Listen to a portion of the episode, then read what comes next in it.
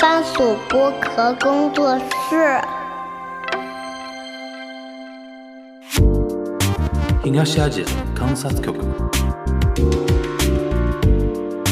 东亚西亚观察局。东亚观察区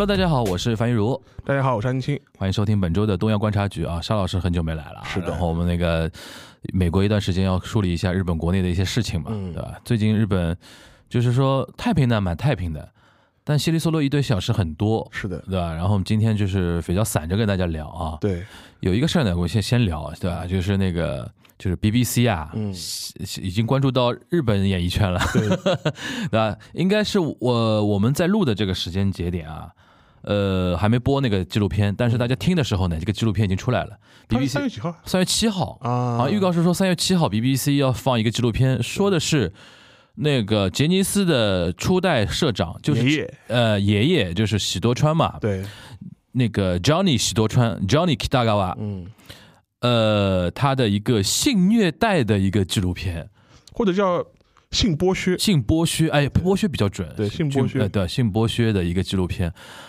哦，我觉得那天那个我们圈层的一些人就嗨了，就是说，哇塞，就是因为这个事情啦。其实我记得我们在上次聊日本演艺圈的时候有说过，提过一句，因为我当时就说，其实针对喜多川这个人啊，嗯他的很多一些传言啊，呃，不要说国内，我在日本有的时候跟一些那个合作伙伴，就日本人啊，嗯在聊的时候，大家业内的人士基本上是把这个事情是坐实的，嗯，但是不不没有坐实到那么细节，具体的程度，什么性剥削啊，然后什么，不是还有一个原来 Johnny's 的一个 Junior，嗯，他出来跟那个呃那个东东谷去那个连线嘛，嗯对。然后以那个受原来是受害人的那个身份，讲了很多一些非常细节的一些点。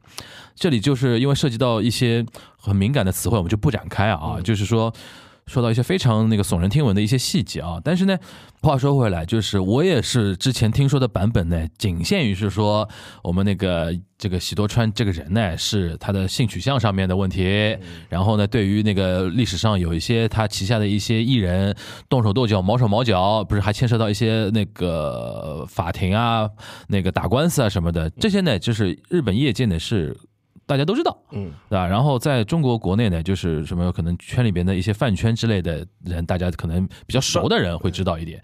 但是这次 BBC 呢，首先 BBC 下场这个动作就是非常大动作，嗯，还很很提前很多天预告嘛，说我们三月七号要放一个 documentary。对，然后我一看这个标题，哎，我说 BBC 什么时候开始关心关心起日语来了，对吧？然后估计是会有一些比较一手的一些资料，嗯对吧？然后比如当时人的一些采访，甚至有可能有录音录像什么的。因为现在我们在录的时候，那个这个预告片还没出来啊，那个不是那个纪录片还没出来还，没出来，所以说我们现在只能是以猜的那个角度，但是呢，还是跟大家说这么一句话，就是之前我们其实有说过，在日本、日韩吧娱乐圈里边，这种情况呢比较多的是，它有一个背后的一个权力结构，就是那种创一代啊。你比如说前两天我不是跟全小新聊那个李秀满嘛，甚至包括许多川，他们。在自己创业初期的时候，跟他同辈的那些电视台啊、平台啊、机构、广告公司、唱片公司那些人，当他们创业十几年二十年之后，这些人也在成为各个平台里边的掌控很多资源的那些人。所以说到那个节点，他创业或者说他做那个经纪公司的时候，比较顺风顺水，是在于这个行业多少还是一个人情生意。对，对吧？你在这个机构里边认识谁，你就比较容易推，然后人家也也就是基于大家的一些交情，容易帮你忙。然后呢，它有一个比较负面的一个作用，就是当你开始越来越呃，这这个经纪公司越作为一个资深经纪公司，越来越拢到一些很好的资源的之后，你旗下的艺人就很难离开你，或者说就不敢离开你。对，因为日韩的一些文化就是说，他对于叛徒啊、叛军啊，就是离开自己的人，基本上我要把你灭掉的，封杀，对吧？封杀，然后都不是雪藏，封杀，用日语叫茨布斯哦，对，茨布斯就是这个击溃，对吧？击溃，搞碎，对吧？那种感觉。但是韩国我相信也是一样嘛。但是这两年露出一个情况，你包括李秀满，包括许多川也是。首先，许多川直接都已经挂了，对吧？嗯九十多岁就挂了，就是就等于那一代就结束了。然后李秀满遇到了宫廷政变嘛，啊，其实就是新时代，然后各种玩法新了，平台也不像原来那么保守，那么就是说固步自封了。然后 new player 像包括 YouTube 啊，像包括 Netflix 进场之后，可能对于韩国的一些年轻世代。呃，包括资本，包括人也好，大家觉得说有挑战的一些空间了，对这种问题开始显现出来了。原来可能就是喜多川这种什么性剥削的那种事情，即便有，很难流传出来，或者是因为他会在很早的阶段就把这个事情给，呃就怎么说呢，抹掉，或者是圈内，就是说，虽然圈内都知道这个秘密，不敢报。但大家嗯都是属于一种有默契的这种状态，对就大家也不会提这个事情，就是对对，因为提了对他没好处没，好处，对。所以说这个事情呢，就是可以稍微跟大家聊那么一嘴啊。邵老师，你是怎么看这种？比如说像李秀满，像那种，就是我们简单讲嘛，就是日韩娱乐圈的那种结构啊，世代结构发生这种变化，导致现在出现了很多原来都难以想象的一些丑闻，或者说一些呃怎么说？用日语叫不祥事，对吧？对不秀吉，但这个事情其实我们之前节目里聊过，聊过聊过聊过一次。当时聊的切入点，我记得是说有一些男星就是主动脱离杰杰尼斯嘛，对，退社。退社嘛，就是最近就是最新的就是小明都退社嘛，对啊龙泽秀明。当时我们聊的时候，龙泽秀明还作为一个新星嘛一，个新星嘛，嗯就说是当时还是在负责，就是说等于是要接管整个一个将来的转型的发展方向啊什么乱七八糟的。结果发现他自己都已经他自己退了。退了。然后这一点的话，我觉得呃其实我觉得是可以从这个角度来看，就是他这一次拍的是是 BBC 拍的，嗯呃，但实际上嘛，我觉得 BBC 它之所以会关注这个议题，也是其来有自的，因为他之前就拍过那个伊藤诗织的那个事情，也是 BBC BBC 拍的。他对于东亚的这一种父权结构，对对对是有是有敏感度的。呃，当时是 BBC 的二台吧，嗯。是拍的那个日本之耻嘛，就是讲那个嗯伊藤沙织的他那个伊藤诗织，啊，伊藤诗织的那个呃，就是那个性侵的性侵案的那个事情，嗯。呃，也是 BBC 拍的，所以说我觉得从这个角度来说的话，可能也只有像 BBC 它这样一种立场，它能够做这样的事情，嗯。因为怎么说呢，就是说它的立场，他等于是可以超脱在日本的这样一个媒体圈层之外，对你封杀不了我 BBC 嘛。你？封杀不了嗯。我我 BBC 嘛，另外一个是我也不怕得罪你，对。我跟你没有任何的什么利益的这种纠葛，对，日本国内的很多呃主流的一些大的媒体，他报道类似的事情事事情的时候，他会比较忌讳，对，因为他觉得就是说我可能需要你的一些艺人资源，对你比如说，我举瞎举个例子啊，嗯，呃，富士电视台如果报这种事情的时候，当年如果喜多生在的时候，在的时候。他完全说以后杰尼斯所有的所有的艺人都不上不上富士电视台，呃不让你通告了，就是你木村就没有月九了，对。吧对。那种感觉。呃，所以说从这点角度来说，这也是解释了为什么很多主流媒体他不会很主动或者是很乐意去掺和这种事情比较，忌惮，嗯比较忌惮，嗯。而且他这样一套权力结构呢，我觉得某种程度来说，呃，仅仅是日本它这样一个社会层面的一个缩影吧。对，就说怎么说呢？就是说它的很多这种圈层结构啊，或者这种权力关系，之所以能够产生，很大程度上来，你会发现这些艺人、这些组合跟喜德川他这样一种地位的这种老的。呃，家伙吧，就说他的一种权力格、权力结构，就是一种是一种人身依附关系，嗯，就是有点像像这种封建领主的这种依附关系。有一点，有一点，你就是我的家臣，你就是我的这种这种臣民，对吧？然后我要你怎么样就就怎么样。对，然后就的话，你的所有一切都是我赐给你的，对的，然后呢，我也可以全部收回来，对，然后的话，我能控制你的一些生活的一些重要的一些转折点，所以从从从这个角度来说的话，呃，这跟之前的这种封建领主啊，或者是你的，然后你们都是我的家臣啊之间，其实没有什么本质上的这种区别，嗯，这种痕迹是非常非常重的，这也能够解释他为什么对下面的这种艺人的控制力能够这么的强。然后同时呢，呃，他日本的这种圈层结构嘛，又是导致了，哎，你是呃，他是这些人是你的家臣，对吧？然后我们外人就嗯，我就没有呃没有什么就说治愈的这种余地嘛，因为他是你的家臣嘛，对所以说我们就我们也管不了你，你管不了你怎么我们你们怎么没有这个立场去多说什么，多说什么，对所以人家都已经听你的了，吧对的，所以所以说这也是解释了为什么很多这种事情能够就是说能够持续的发生。所以说，我觉得，呃，像 BBC 他拍这种纪录片，有种程度某种程度来说，我觉得，呃，是因正是因为它是一个英语媒体。它是一个日本以外的媒体，它能够毫无顾忌的来搅你这趟浑水。嗯，呃，其实类似的例子也也也有嘛，就是说是我前面举了 BBC 二台当时拍那个日本支持，还有一个是也是去哎去年还是前年，那是那个 HBO Max 拍的那个《东京罪恶》那样一个片子。嗯，其实类似这种片子或类似这个故事本身，实际上面已经有很多这种报道了。嗯。但是你让一个日本的一个，比如说一个媒体公司来拍这样一个题目，来指名道姓的点这些人，实际上也都是怕怕的，心里毛毛的，就就说是要顾忌的事情很多，倒也未必是说他真的会上门来怎么怎怎么着你。对，但大家会觉得，哎，我们不要不要惹这个麻烦。嗯，这种心态还是蛮普遍的。对，所以说，哎，但是相对来说，无论是当时 HBO 拍的这个电视剧的原型，还是 HBO 本身拍这个事情、拍这个剧本身。他相对来说，他无所谓啊，反正我都是一个外来的这样一个角色，我就来拍了就怎么样呢，对吧？你你我不会受你们这种日本社会内部的一些权力关系的这种影响，我所以说我当时看那个新闻的时候，第一个反应，哎，果然是 BBC 拍的，嗯，所以说一点都不意外。嗯，这个片子，而且这个这个消息出来之后，你可以去反过来去看一下，就是日本的，无论是他的社交媒体，日文的社交媒体，还是日文的，比如说新闻，传统媒体，传统媒体。呃，几乎是选择是一个漠视的状态。对，有一些有一些经常就提到这个圈呃这个事儿的一些圈层，他们会在互联网上日推上比较活跃。对，你看我们说了那么多年了，终于有人说出来了。对，但基本上主流的问题都基本上目前他也不没法说什么。对，对吧？他啥都没看到。对，对吧？然后估计爆出来之后，嗯，而且主要是因为喜多川他挂了。对，你很难再展开什么事儿。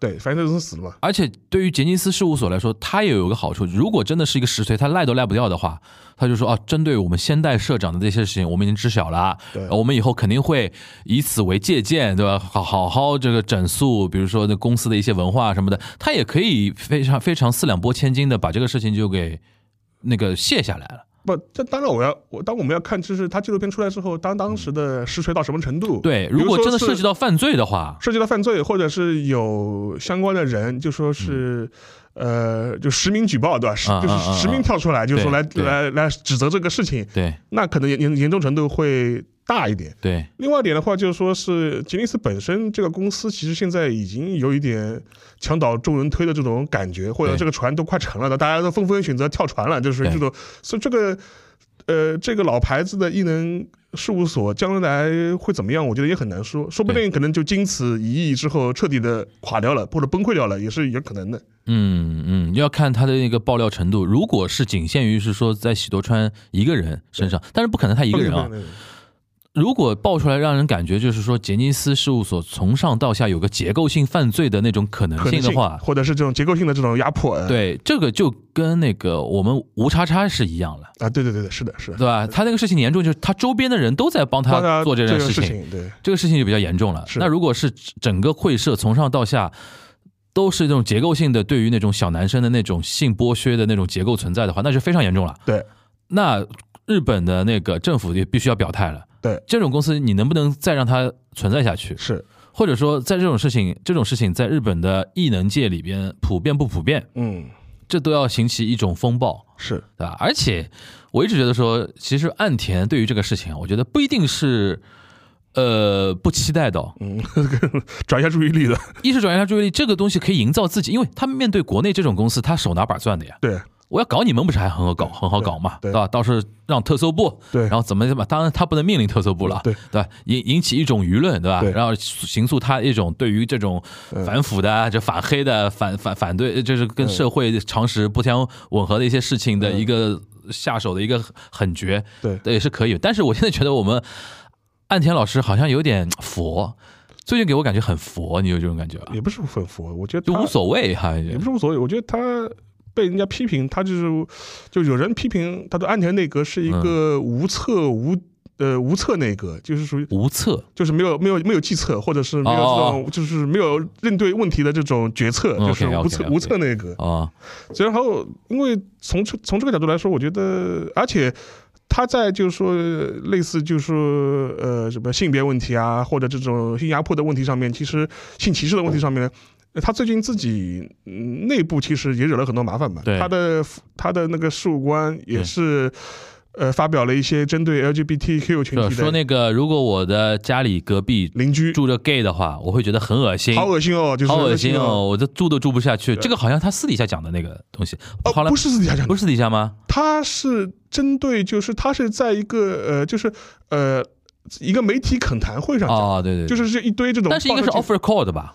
呃，应该是 offer，对吧他就是可能就是暖场，大家可能就啊，就是就跟森西朗一样的问题，就是为了让大家气氛活跃一点，瞎他妈瞎开玩笑。对，哎。然后就就然后讲讲这种话，然后就说，嗯哎呦，如果是这样的话，我们好恶心啊，就属于这种对，后来被媒体转手就写出来。这肯定写出来的嘛，然后就一下子就引爆了嘛，然后最后也是被迫就是说辞职，嗯，然后也引发了很多这种攻击嘛，意思就是说，你说是说要构建一个说啊、一个什么就是比较有包容力的社会的，结果你的身边的这种侧镜竟然发发表这种言论的，这个搞得好啊，就是属于这种，嗯所以弄得也也也挺狼狈的，就是。嗯，其实日本关于 LGBT 这个话题，其实它有它的。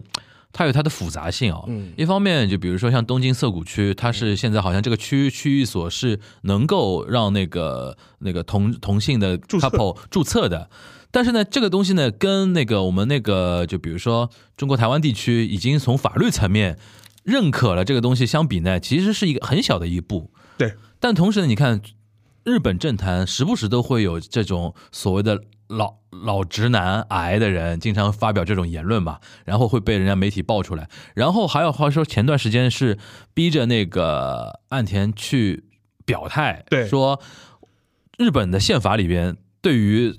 那个婚姻的这个界定到底是不是这允不允许存在同性婚姻这个东西，是不是违宪的或者怎么样？就逼着表态他这个东西。但是我看他的表态还是比较偏保守一点，但其实偏稳妥，应该说不是偏保守，偏稳妥。他不肯他不肯在他这个时间节点或者在他这个层次去挑起这个话题，对因为自民党挑起这个话题对他来说没什么好处的。对，很伤的嘛，因为这个是完完全是那个嗯就是民主党啊，或者说那个哎，现在应该叫什么了？立宪民主立宪民主党了，就是他们比较擅长的对。都会型的一些话题嘛，对对吧？然后从这个角度来说的话，我觉得你也能看出来，就是说日本国内就是围绕这个话题，其实这些年吧，嗯，呃，可能呃就是多元化程度也的确是有所上升吧。对就大家也能够成为一个议题，然后以至于就是说你发表这种呃言论的话，会遭到这种舆论的这种围攻啊，或者这种攻击啊，然后甚至不得不要负责下台。嗯，所以说，呃，但是作为岸田本人来说，他对这个问题确实也很难表态。就是一个方面呢，他的自民党的这个基本盘，对吧？嗯那都是非常保守的这种农村人口的。对他他怎么他怎么说呢？对吧？对就就就是说，我说了嘛，就是大爷们肯定不开不开心的呀，就就是大妈也不开心啊，大妈也不开心的呀，这是一方面。另外一方面的话，也有一些很现实的压力，也有可能也也也会有人很很多人攻击他，攻击他什么呢？就是说，你看我们现在日本的那个新生儿出口，呃，那个新生儿数这么低，对吧？去年是跌破了80十万跌破了80八十万，就说是一八九九年有统计以来是嗯最低的一年，对吧？然后呢你还号召要 LGBT 合法化，那不是人人越来越少了嘛，吧？对对对这种这种批评也会也会出来嘛，所以说他挺挺为难的。对，然后就是话说到这个事情嘛，正好聊聊一句他关于那个人口的问话题嘛，就是说，呃，他现在就喊出了一个口号，就是说我们要把那个围绕养育儿童的那个相关的政府预算要提高一倍，嗯翻一倍，嗯然后以彰显我们对那个少子化政策的这种努力的程度啊。嗯然后这个事情本身现在居然也引也引发了一个政治上的一个风波，嗯为什么呢？就是说，在那个国会就是讨论的时候，议会议会答辩的时候，就是有人在质问他嘛，就说你说你要把那个呃有儿有关儿童养育的预算提高一倍，那这些钱是从从哪里出呢？那么你讲讲看，你的财源是从哪里来的呢？嗯嗯讲不出来，就就讲不出来，就是呃，就嗯，是说纯画饼来的，纯画饼，就是然然后每一次讲的时候被问到这个问题，他他们说我们会想各种各样的办法，嗯然后还被那个立宪民主党的议员就喷，对吧？你每次都跟我说各种各样，你不要说各种各样，你跟我说是从哪里来的，你讲出来我记得。B 站上面还有一段把这个话截出来啊，对的，非常好。两分多钟，两分多钟然后他的结论就是你听懂他在说什么意思吗？所以说，换句话说的话，呃，它更多还是处于一个政策宣示或者画饼的这种状态，嗯。它没有一个很明确的一个呃裁员的落实的一个政策。这，其实呼应你刚才说的无策内阁的点，就是他没有办法解决。而且还与之相对的问题是什么呢？也大家也很清楚嘛，呃，这一年度的今就是今今年度的日本的那个那个预算里面的国防预算又是创新高，嗯。他以各种各样理由和借口嘛，嗯。就国防预算是创新高的，嗯然后以至于甚至都要考虑，就说是为那个国防预算要增税，嗯然后是以保证它的裁裁员。嗯然后因为这个事情的话，在日本国内甚至自民党内部都发生很多争议嘛对，就自民党内部会觉得你这个事情是选举毒药啊，就是说就是你跟我说要增税对吧？而且你增税的目标是买武器，买武器对吧？就然后是我们增加国防预算。对对，然后这东西，这个东西的话，因为导致个结果，它很难实际上面即刻产生一些经济上的一些效益。对这一点的话，跟有些国家还不一样。嗯就有些国家会说，呃那怎么大大炮一响，黄金万两，对吧？就说你对这个，反正军火工业开动起来嘛，工事业嘛，军工事业开动起来。但日本不太一样，嗯因为为什么呢？日本第一方面，它的大部分的军工实际上就是买买美国人的武器，对，这钱等于是送给美国人去的。转移支付，啊 哦，你这个很恶劣啊！你这个你这个很恶劣啊！就说啊，是是的，就是他的大部分钱是等于是是是孝敬美国人去的，对对对，等于是他国内的相关的一些军工企业本身的话，实际上它的参与地呃参与的度很啊。初级。很初级，或者是他能够分到了这批预算里面的，实际上赚的钱一块。钱里边，他赚个一毛两毛，然后美国人赚了个八九毛那种。对对，，所以说从这个角度来说，它它国内的这些相关的这种领域的刺激是很有限的。就日本提高防卫费用，增长的是美国 GDP。对，而且就是美国人还跟你讲，跟你还跟你算这个账，他说你为什么要买美国买国美国人的武器？那是因为你看。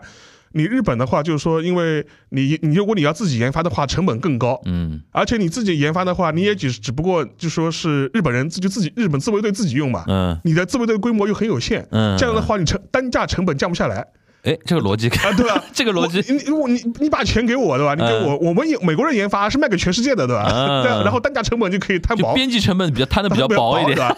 哎，所以说你从你算老账的话，应该是这就买美国武器你更划算，比你自己研发更划算。我靠，当然，这个这是一种算法，但另外一嗯种算法的话，实际上面对日本来说的话，如果你自己研发的话，它至少对它自己的本国的相关行业是有这种引领效益过。对的，对的，对的，这他这个账美国人是不给不给你算了，就美国人不对不给不给你算这个账了。对对对，所以说，第一点的话，就是它的国防预算的话投下去砸下去的话，就更多的话就说是就跟你前面讲是转移支付了，对吧？嗯。对他自己本国的经济的效率的刺激是相对来说是有限的。而且你现在就是，如果这么看的话，其实你增加国防投入的话，让你本来就很紧张的日本财政收入更没钱了更。没钱了。然后你再说现在又重开一个战场，说小孩这一块我要增加一倍哎，你钱哪来的？所以说这就是这么那个在野党就是围攻你的这一点啊啊！你说你国防预算创新高，然后你又跟我说啊，这个儿童的相关什么养育的这种这种预算补助啊，也要反也要也要倍增，钱怎么来你告诉你告诉我这些钱哪里从哪里来？，人家是不是比如说拆东墙补西墙，对你是拆东墙还拆西墙，对 然后你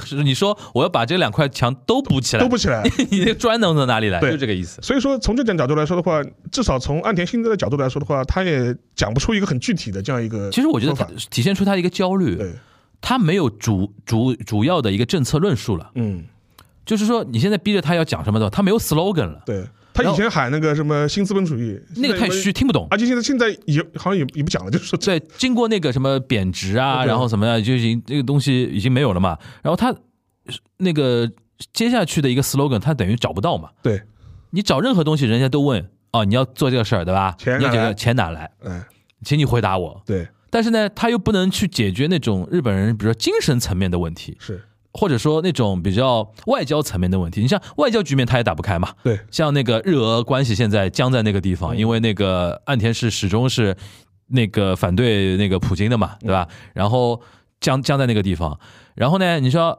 那个东亚的。关系，当然这这里边有个变数啊，因为那个前两天那个三月一号尹锡悦讲话，嗯对日本狂送秋波啊，但是好像然日日那个韩国国内也喷嘛，就是。对韩国国内喷，但是那个那天那个 Phil 对在做嘉宾的时候，他就说，他说因为因为他说那个那个战略方向啊，就是他老师帮忙制定的，他老师是对。他老师是有个非常有个暴论，就是说他老师是主张朝鲜半岛出事儿的时候允许日本自卫队登岛的。这个其实从我们角度来说，暴论的一塌糊涂了已经。对但是你看，这个人现在是他的那个等于是智囊，智囊啊，然后是管那个外事的那个幕僚团队的第一把手啊。哦，那你想这个秋波他蛮厉害的，对吧？对然后，但是呢，我觉得日本还在那个岸田的内阁里边是不可能先轻易的做这么非常明显的一个呼应的一个举动的，他也会相对稳妥一点这种感觉。然后呢，你像那个除了日韩之外，中日关系也没那么简单解决。对，所以说那个美日关系就这样了，还能怎么样呢？你都你都已经这样，所以说他在外交层面就是不花钱的那种那个主题 slogan 层面也喊不出什么新的东西了。对，所以说他就是你说的所所说的那个无策那个状态，对非常明显。然后呃他还在一些很具体的问题上面稍微展开聊几句吧，就比如说，你说他现现在就是号称就是说要跟日美同盟要进一步加强嘛，然后就说是，甚至比如说自卫队要有什么所谓的新发制人这这种。呃，这种防卫能力啊，就是我们新发制人的这种防卫能力，要改变所谓专守防卫的这样一个呃传统的日本自卫队或日本的一个国策。我要这一点的话，实际上面你看一些在议会层面的一些辩论啊，其实也很有劲的，就是也被人家很多人追问。根本你说事关日本国家重大安全的时候呢，我们可以就是说突破专守防卫，我们可以就是说对敌先发呃发动进攻嘛，发动袭击嘛，为保卫保卫国家的安全。根本很多人就被追问了，根本你给我定义一下什么叫事关日本重大国家安全？嗯，美美国，比如说美军在海外基地被攻击了，算不算日本的重大安全？嗯嗯嗯我们是不是也也你也可以把导弹打到别的国家去了？对，呃，这个问题就类似一些很具体的问题。朝鲜扔炸弹了，啊扔扔导弹了，扔导弹算不算？啊，对，或者或他们扔，他们扔扔在日本，他扔在别的地方，你算不算？就是对对对对，你帮我定义一下，就是啊你帮我定义一下。从这点角度来说，现在问题也没有一个很明很明确的一个说法，至少从岸田本人来说，表述上来说，他没法对这件事情有一个很明确的一个界定。嗯所以说，几种感觉吧。一种感觉的话，他的很多政策，尤其是他现在的一些防卫政策变更，更多是。一个是美国人在后面就拿着鞭子抽着你，就是说你要给我改，对吧？对，这是第一点。另外一点的话，也是 日本国内传统的一批呃亲美的或者是鹰派的一些官僚，也趁这个机会加了很多私货嗯呃进去，就是说是。但是至于安田本人，我觉得他可能对这个问题到底怎么样，其实我觉得他自己可能也没有想得太明白。最典型的一个例子是上个月吧，呃，就是石呃石呃石破茂，嗯石破茂他在那个参加那个众议院预预预就预预算审议的时候，当时他质问的时候非常有意思，就是他当时的质问时间是三十分钟，嗯。跟那个岸田，嗯，结果石破茂自己洋洋洒洒花了二十五分钟阐述他的政论，就是意思是说他认为就是说这个呃所谓的防卫问题应该是怎么怎么办。因，为那个东西是有转播的。对他想清楚，我不是让你回答我的问题，而是我先要尽量把我的观点给抛出来，让老百姓看到。而且石破茂一就一向来也被认为是，就是说在在所谓的防卫问题上面他是专家嘛，因为他当原来当过防卫厅的长官的嘛。他是以那个防卫专家自居的。对，然后的话他也讲了一大堆这种理由嘛，一还有一个理由就是说是他的一个核心观点，我觉得从他角度来说有一定道理吧。他的意思就是说是你们现在很多很多事情是本末倒置，就是你现在来跟我讨论，就是说什么对敌基地攻击能力啊之类这些东西的话，他说你先把你先要把自卫队的宪法的那个地位问题解决掉。嗯，就是说，你这个问题不解决的话，来讨论这个问题的话，是本末倒置就。你能不能反击这个事情都还没有说好了。对，就是你你你连你连自卫队的，就是在法律地位问题你都没有跟我理清楚，你在对跟你现在该来跟我讨论，就是说对敌攻击的这种能力，完全是本末倒置。嗯而且的话，你不能因为这个事情容易操作，你就先做了，然后你就故意要规避那他就。他就点出安田的心想心态了嘛，对吧？然后，反正这是蛮精彩的。反正那嗯个、那个、那个、那个事后的话，当时日本媒体啊相关的报道也都挺多的。所以嗯说，我觉得从这个角度来说，您能看出来，就是说岸田本人现在也是一个比较尴尬的这样一种状态，而且。上呃之前我们我们也讨论过嘛，他现在可能更多还心心念念的就是上半年那个 G7 在那个广岛开完，对吧？嗯开完之后，我觉得他的可能心心结和历史任务已经完成了，呃后面你们爱怎么样就怎么样吧。就说是因为像自民党内部的话，最近一些事情动向也蛮也蛮有劲的，就说是像那个菅义伟，就说非常活跃，嗯。非常非常活跃，嗯。然后就说到处活蹦乱跳的，就说是而且他呃外访特别多，嗯。他以那个议员的身份外访印度啊，然后去相关国家发表一些高见啊，就是有有点想法。而且最近他好像又被推选为日韩什么议员联盟的这个会长啊，会长啊。会长。嗯。然后，而且针对日本内部的一些相关问题啊，就说时不时要出来发个言。我感觉啊嗯，因为我没证实过，可能还是日本内呃，就自民党内部，就原来支持安倍那帮势力啊，对，他们盘了一下，嗯，狄生田也好啊，高市早苗也好，捧不起来，压不住。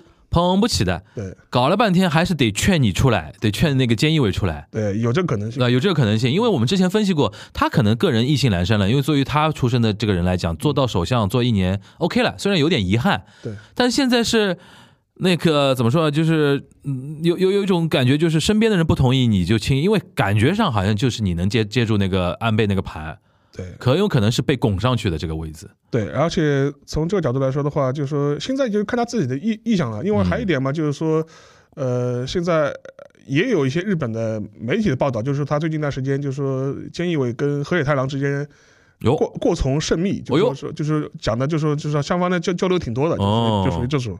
而且河野也很有劲，河野最近他在议那个议会那个问答的时候也出过出过一个新闻，嗯。就是说，因为他现在是所谓的数字担当大臣，对，呃，我当时也是分析过，也是一个很边缘的一个位置，非常反正就边缘对给你交交流，给你一个交代吧，就顶多是这样子。然后他的那个大臣的名字都是卡达卡纳，对对对，就一看就像非常边缘。呃，然后的话，当时他那个议会问答的话，就是也很有劲，就是有很多这种相关在野党的议员问了他很多关于什么啊。北方四岛啊、嗯外交的这种问对俄的问题啊，对，结果何也连续十二次回答，他汉字叫所管外，嗯，就是不是不是我我的事儿，不是我的事儿，就是我不这我我不是外交大臣，你不要问我的，跟我不搭嘎。跟我不搭嘎。啊，对对，他意思就是连续十二次就是就是就是回答呃这个所管外，好像据说他们也是说创了就是说近年来就是一回问答的这个记录。有点傲慢，略显傲慢吧。呃，一种是傲慢，嗯还有一种呢，我觉得他也可能就有点不太不太不太爽，对吧？就是说是就是、就是我觉得就是说怎么说呢？你我我觉得可能是对党内有党内同志不太爽，就是说哦就是就是说你看，就是说他们就是你。我要帮你们来擦一个屁股，他们再来问我这些问题，对吧？所以他蛮有标题意识。索性我就是我认真的我认真的擦屁股呢，大家记不住我这件事情。对索性我就搞一个整个活我，整个活，对吧？索广湾，索广湾，索广湾，因为因为他比较懂这种媒体的那种哦后来后来第二天确实是媒体头版，对啊就是大家讲说什么什么河河野什么索狗万十二连发，就是 就就就是就是这种标题嘛。OK，那等于倒过来给那个负责北方问题的一些呃，就党内同志一些非常大的压力的意思。或者是跟外交相关的一些，因为他也当过当过外务，外务外务大臣嘛。给林方正一点那个了，呃，反正就很就穿个小鞋的意思了。呃然后然后而且还非常好玩是那个，就是事后就是说这个，因为他成了一个新闻了嘛，嗯然后后来有人去。有人有记者去问那个自民党的干事长，嗯就茂木敏充，说啊，你说很多人批评说黑人大大臣的那个呃，就是答回答问题的那个态度非常傲慢，嗯或者是非常那个敷衍，就你有什么评论？这个茂名美术还在那讲，哎呀，他说从我个人角度来说呢，我认为呢，就说呃，内阁大臣就回答问题的话，应该诚心诚意的 诚心诚意，一个诚，应该诚心诚意的。嗯，然后就说，就反正就讲一套讲一通话嘛，好像意思就可能也有点就是按扁河野的这种感觉在，就说也挺微妙的，就这边的党但他也没办法，对，但他也没办法。行，其实这期间还有个还有个还有个事儿，其实值得拿出来聊的，就是有一位故人啊，阿贝桑啊，嗯啊，他的一他的一本回忆录是当然别人替他写的啦，对，有出版，然后我们国内的媒体也早早的有引述啊，嗯里边几个点挺有意思的。嗯首先，他是他是蛮喜欢 Trump 这个人的，啊对，他会觉得说 Trump 呢，毕竟 own money 或者说见过钱，嗯对吧？然后呢，他因为是贵公子嘛，对跟 Trump 比较能沟通，因为大家从从小都是条件比较好的。对。他有点暗贬奥巴马是个穷 穷逼，就是凤凰男，对对对对对对对。在他面前永远只聊公事，对。因为他是比较信仰说咱们私底下交朋友可以不要那么官方的那种感觉。他的意思就是奥巴马。跟那个就永远跟他是在聊那种公事，或者说聊世界上的一些呃一些事情。他可能他那个意思就觉得奥巴马那个他看不太上，对对吧？然后呢，就是这假正经的，假正经啊，假正有点装，装有点装啊，有点装。然后呢，Trump 呢是真的不懂很多事儿，但是呢就跟他聊高尔夫，对真性情，真性情。不，我现他那回，当然。就前提是我们现在是看到相关媒体的一些转引啊，嗯就是说我因为因为我们还没看到，当然因为我我们我们那个准备把那个书给搞搞一本来看看搞一，本来看一看，就是学习一下的。嗯，学习一下。就是至少现在看到这意思，就是说他当时就讲那个 Trump，他意思就是说，Trump 呢，呃，他对很多这种国际大事呢，确实不太懂，缺乏了解，确实不太懂，缺乏了解确，实不太懂。嗯，然后但另外一对方面，于十八洞非常了呃解，对 对高尔夫呢，就是真的喜欢。嗯他说有的时候他会跟他打电话嘛，就是他嗯打电话，就是然后就是打了这么一两个小时电话，嗯对吧？他就就是国家大事没聊几句，对全在那个在聊高尔夫，其实在聊高尔夫，甚至跟他聊什么我我买了个什么新的球杆，什么多么多么牛，对吧？多太可爱了，Trump 很可爱，然后就跟他聊，然后呢。呃，就是那个安倍嘛，好像我就意思说我相忍为国，我只要陪他聊，就是说是陪他聊那个什么高尔夫或者他自己的兴趣爱好啊这种事情。，因为很有意思。我们我们先把他说的几个人先说掉，他最讨厌的是文在寅嘛，文在寅最讨厌文在寅，这个其实也很正常。是对吧？像非常是沙老师说，这很正常嘛。就是首先，文在寅的政治立场和他的一些意主张，嗯是那个自民党是最不能忍受的一种。就比如说，呃，前面讲过嘛，呃，谈过嘛，就比如劳工问题啊，呃慰安妇的问题问问题啊对，就站在安倍角度来说，意他意思说这个事情双方政府不都已经谈好了嘛？我们不已经解决过好多轮了嘛？然后就说我们就是当跟当年卢武铉在的时候，这个事情都已经签过字的。他说你当年不也在卢卢武铉旁边嘛？怎么现在就翻脸不认账了？就是，他们一直觉得说你们在炒冷饭，然后就是就为了啊搞事情。就。为了搞事情，嗯。然后意思就是说，而且而且他的意思就是说，你这个事情呢，就说是就不尊重规则的，我们都已经签了字了，你还得跟我搞，就是所以对对，所以说，呃，从政治上角度来说，他不喜欢文在寅，但嗯另外一点的话，他在性格上面，他也不太喜欢文在寅这种性格。还是因为草根出身跟贵公子，我觉得不太一样。嗯，有的，因为他心心里面会觉得说，你们这些草根出身的，有的时候会有一种表演的感觉，对对吧？老很注重在公众面前自己是怎么样一个形象形象，不能做到像他一样相忍为国。或者是说他。嗯，正是，呃，正是因为你之前没有这些东西的话，所以说你特别在乎，你特别在意。对像我们的话，就是说他从他角度来说，我们从小呃他眼睛睁开来就啊是政治世家，政治世家，然后什么就是什么什么呃是什么好的我没穿过，什么好的我没吃过，对吧？然后什么事情我没见过，对吧？嗯然后以至于就是说他会觉得很多事情他反而能够看得比较轻松，对。比较 casual 的去面对他们真的是。很明显的，就是屌屌丝逆袭跟一直的贵公子的那种是感觉，对吧？另外另另外另外例子其实也是嘛，你看你看看那个麻生太郎嘛，麻生太郎也是也是这样子的呀，也是贵公子也是贵公子嘛，然后。他根本不在乎你们怎么看我或者怎么样，这都不完全无所谓的，反正是。对的，对对对，麻生太郎更明显，比更明。更比那个安倍还还要明显。对然后呃，所以说他对文在寅的很多批评，我觉得既有政策方面这种冲突，也有这种个人性格上他不喜欢，不对盘，不对盘。肯，定是不对盘的。而且他会觉得文在寅就是一根筋。啊！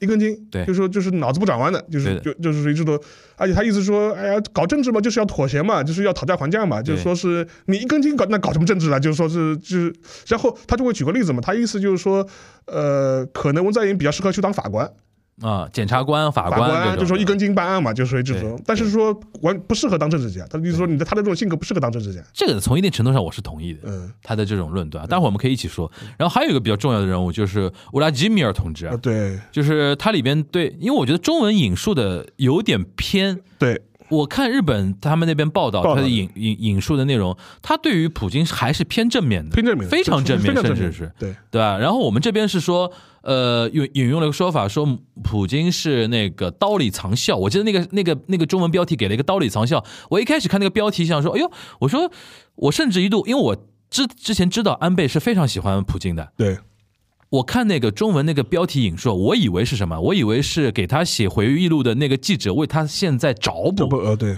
因为他他现在不是普京位置比较尴尬嘛，对对吧？但是历史上我们阿阿贝新州同志对于普京是非常高评价的。因为现在当时尴尬就说，哎，你怎么跟一个侵略者这么谈哎，笑风生？跟一个跟一个独裁者的不是独裁者、侵略者这个侵略者那谈笑风生，怎么可以这样？我以为是那个日本那边的作作者嗯有点那种 nuance 有点改一改。对后来我一看他的日文原文，其实还是原来那个意思的。对就是他对于普京是非常赞赏的吧？对。对吧？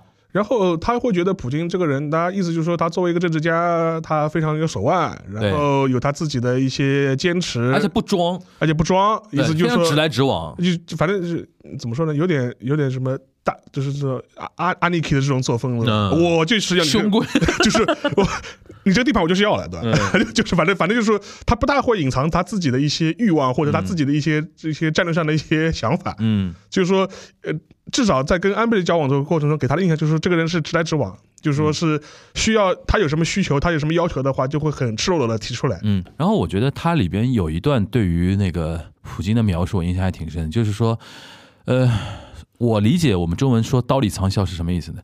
就一开始啊，就是就是把就就就中国人说丑话说前面，对，就比如说我们两个人聊那个北方北方四岛话题新，兵厚礼，对，就是北方四岛话题，他会说我对你对你们日本什么什么什么什么非常不满。哎，那如果你们现在要北方四岛的话，怎么样怎么样怎么样？就是他插一句，就是他里面讲北方四岛问题的话，就是。我其实我之前翻那本书里面，其实就提到这个问题，嗯他就是很赤裸的意思是说，就很直白的说，就说他美方四岛问题，如果你们想要回去的话，就是一个前提可以谈的是可以谈的有，但前提是你必须承诺嗯那边不会部署美军基地。对，你们日本人能不能能做这个承诺啊？就是导弹啊什么的东西军队啊，坚决不能放。战战战就美美军的美军美军不能上岛，你们可以保保证了。哎，其实这个问题啊，也点穿了一点，就是北方四岛不能解决的点是，对啊日本人没法做这个承诺。，对，而且他一旦做这承诺，很有可能去违背这个承诺了。所以说就是大家可以去买那本我翻译的新书啊，无缝无缝嵌入的无缝嵌入。你再说一下就是同同盟的真相啊，同盟的真相，就是它实际上是讲日美关系的嘛，就是讲嗯，所以说，因为当时那本书它一开始它引的一个例子就是这个例子，嗯。他意思说为什么北方四岛问题解决不了？他说就是因为，呃，这个很说明那个作者的判断是对的。对的，就是普京就是担心这件事情。就是，而且根据那个回流讲法，就普京就很直很直白的，就是跟嗯就是心脏讲，就心脏，你这个事情能能给我判呃那个保证了，你能保证的话，我们就可以谈。但是问题是这个事情日本人保证不了而。且我觉得普京是知道日本人没法保证，啊，所以说用这个东西顶住你。顶住你的。哎，我有诚意跟你谈的，你对你们自己搞不定啊哎，？这一点我觉得他服就服你这一点。啊，对就安倍会觉得说啊，你你已经你把我所有的牌都读出来了，对，然后给了一个我绝对不可能同意的一个条件，那我我还蛮他妈的蛮难谈，蛮难谈这个事情的。所以说从这个角度来说的话，看普京的话，至少从安倍角度来说，他会觉得他作为一个至少是他汉子吧？呃政治家的话，他说他有他比较值得尊敬的这个一面吧，然后然后然后以至于会给他比较好的印象。另外一点的话，就他会觉得，呃，这样子的话对他来说，他也至少对普京有一个政政策上的一个预期。嗯，然后，因为从从政治角度来说的话，有预期是最重要的，就是我知道你会怎么样，你底线在什么地方，就是对对对，当然，我要我也要就是找补一句啊，或者是补充一句啊，这也是当年呃安倍对普京的回忆。嗯，人是会变的，对，十年前是是个样，十年后不知道会怎么样。普京变了，嗯安倍挂了，嗯，这是事意时意嘛，吧是一时一美。当年可能是一个脑子很清楚的政治家，确实是确实是这样子。你是你现在你在暗示什么？我没有，我没有暗示什么你在。暗示什么？我我只是就是说给大家一个参考的角度，就对是对对对对，但但是我是我我就现在可以说这个这个点啊，因为那个我们现在看到的引述的资料，基本上就他对于这几些这些人的评价嘛，对对吧？但但是我估计应该还有，啊就是，可那还有一些是对于他们国国内政治的一些评对，就是，但是现在给我一个感觉啊，安倍这个人啊，就怎么说呢？他有一种冷峻性在。嗯，就他不是一个就热情 passion 非常大的一种政治家，就可能跟他从小政治世家见过太多有关，嗯，所以他在跟你比如说在聊一个国家大事的时候啊，他永远有一个另外一个自己在看你这个人本身，嗯，对吧？他会对你这个人做出很很大的一个，当然我觉得就是人在交往的时候都会这样嘛，是。但是他会于对于这样的那种，比如说主主要国家的一些元首啊，或者说政治家做一些这样的品评，然后还乐于去跟身边的一些媒体记者啊、那个 writer 去分享啊。我觉得这个人从一定程度上还挺那个有点打引号的潇洒，嗯，我感觉到他有这种感觉吧。嗯就是真的是因为 Prince 嘛，Prince 那么多年了，对吧？所以说对很多事情看的还比较穿一点啊。就是我们这个而上海人讲，且我当时还看了一些人的引述吧，嗯当然还是。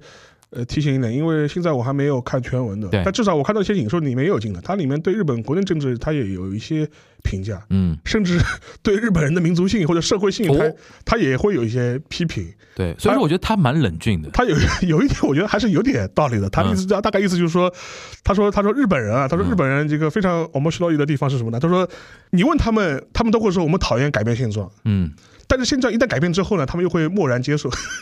后来我就，哎，好像有点道理啊，我是这样子。那个田园总一郎就是日本很资深的一个记者嘛，就是也是我们早稻田的大前辈了。他经常说一个例子嘛，他就说，因为他是经历过二战结束的，对他说前一天还是麦克阿瑟给我去死，对然后后一天就 GHQ 万岁了。对，就是一旦改变发生在眼前，日本人迅速接受。换句话说，呃，我觉得他后面的这句话的潜台词意思就是说。嗯从他角度来说，他认为作为政治家或政治人物的话，嗯还是要有去魄力去做一些事情。对不要被一些身边的声音给干扰误导了。误导了。他意思说，你肯定你你在做一个政策决策决策之前，反对声啊骂成一片，对吧？对但是如果你真的硬着头皮做下去了，嗯，哎，后面也就也就这样了头过身过。啊，头过身过，头过身过。就是，但是如果你一直担心这个事情的话，你可能就是什么事情都做不了，尤其是在。日本这样一个社会氛围当中吧，而且其实另外一个例子，我觉得安倍他可能也是在他早年的时候啊，就积攒政治能能量的时候，当时也是看了小泉嘛，有样学样嘛。嗯，小泉其实不也是这样子的？。对对对，然后在通过那个邮政改革之前，大家都觉得啊，你你这样改还了得？就是祖宗家法都给你变了，对吧？对，大家骂成一片，对吧？对然后那说改就改了呀。后来他硬着头皮改就改了呀啊，就是后来你现在不也不也就这样了吗？就对，所以说他们因为有包括小泉啊，包括安倍啊，因为在那个位子上，然后同时又是政治世家，对于人性的观察，对于日本国民性的那种观察，其实是真的是很深厚的了。对对吧？而且对于如何利用这种东西来做改变，对也是非常的怎么说有经验啊。对，这样看起来，其实日本真的就是安倍去世啊，我我我我有种感觉哦，那那个萨比西，嗯，有点你懂我这个感感觉吧？就是好像日本现在不好玩了。对，有点寂寞。对吧？有点有点孤寂的那种感觉，对吧？啊剩下的那种岸田啊、笛生田啊、什么什么高市早苗就不经看，对对吧？所以说，大师离我们远去。最后的一位政治大师，对吧？安倍对好好像这么捧安倍不太好，对吧？当然，我就我就更多就是他作为一个政治人物吧，他有他自己比较独到的一面。对，你想他战后然后对最长最长了，而且是当然他你喜欢不喜欢，围绕他也的确歌有很只放一遍，也有很多丑闻嘛，我们之前也聊过很多次嘛，这些事情其实也都悬而未决，只不过是因为他死了之后就也就不追究了而已。就是说但实际上面我觉得，呃，围绕他的话，我觉得是可以有一些很丰富的一些解读展开的，嗯所以说大家可以期待一下吧。等等们我们又挖个坑对吧？又要挖个坑，啊，等我们把这个 那个等等他那个回忆录拿过来，就说好好你也翻一，下吗？好好好好读一下的。因为翻国国内是出国内应该出出出不了出不了吗出不了，了，肯定出不了，出不了安倍回忆录啊肯定出不！了，百分百百啊就现在的这个环出那个，啊大家可以期待一。下繁体中文版。对，反正中文版。然后嗯还有一个嘛，就说是那个了。然后我觉得这个将来是看等我们好好看过之哎，后，我们可以通过音频来转述嘛？对对对对对，就是转述一哎，些。我们做个收费节目，安倍字。不是转转述一些可以转述的内容，他有些内容我还是算了，就是有些内容我们付费，好吧有些的呃付费我觉得都危险，我觉得 付费我觉得都危险。但是但是但无论怎么样吧，我觉得这个可以先挖个坑嘛。另外另外一点的话，我觉得。呃，就是之前我们呃也挖过坑的那个系列，其实也可以考，今年可以考虑填起，今年肯定做得做。可以考虑考虑填起来。就是我们之前考虑过一个日本首相列传嘛，手下列传，对，然后，因为我们当时筹划这个坑的时候，当时安倍同志还还没健在还健在的吧？嗯就是现在就私人远去他也可以，列进去了，他也可以列进去了他现在。私人远去了，我们也可以把他列进去了以至于我们这个可以头一期就开始做他，做他头一期做他，后面做田中角荣，后面做小泉纯一啊，郎，对对对，这三个肯定中国听众很有兴趣的，逃不掉的。对，很有兴趣。所以说，我觉得这这个呢，大家也可以期待一下吧。今今天这个今天这个坑肯定会肯定肯定肯定填起来，肯定填起来，肯定填起来。行，那我们其实等于洋洋洒洒啊，非常就是说一抓一大把的把跟大家最近的一些事情，对，我们觉得很有意思的点跟大家那个，然后最后其实说一句啊，那个因为我们身边逐步有一些那个朋友，我现在有身边有些朋友已经开始去日本了。嗯，那肯定的对。吧？然后因为春天了嘛对，然后看什么樱花啊什么的，呃，我们也期待说那个包哦，括你现在能去的朋友，应该身家都可以的，可以可以可以，身家都是可以，身家都是都是可以的。身家都蛮好的，身家都还可以。然后那个比如说旅游也好，商务也好，逐步开始去了。但是我相信今年啊，嗯，随着时间的推移，我们身边去的人会越来越多，对，对吧？然后我们也期待说，如果我们自己有机会去的时候呢，跟那个在东京啊，跟大家在我们的异地的听友、海外的对对听友见见面，见见面，对。对吧？已经有那个已经有听友私私底下跟我跟我联系了，说是樊叔你什么时候来啊？那个我们在我们在那个日本的哪哪哪给你搞一个场地，你做一个什么见面会啊什么的，就我觉得会有的，今年说不定真的会有，是的。说不定我有机会跟沙老师一起去飞那么一次，对吧？我们在我们在东京的什么那个什么外国人记者俱乐部啊，那个很高级的，太高级了，那个很高级的，我们跟大家讲一讲什么叫中国的 podcast 的头部节目，好吧？对对对对，开玩笑，开玩笑啊！那我们那个期待大家有一个非常开心的一个春天了啊，马上就春天就在眼前啊！大家希望那个怎么说呢？我们呃，我们也可以赏樱花嘛，赏各种花嘛，对对吧？这有一个好的心情啊对。那我们期待大家能够过好这个，因为这期节目上线应该还是刚刚三三月开始一半不到，对吧？这有一个非常好的春天等待着的大家。好吧，那我们今天这期节目就到这边了，大家拜拜。拜。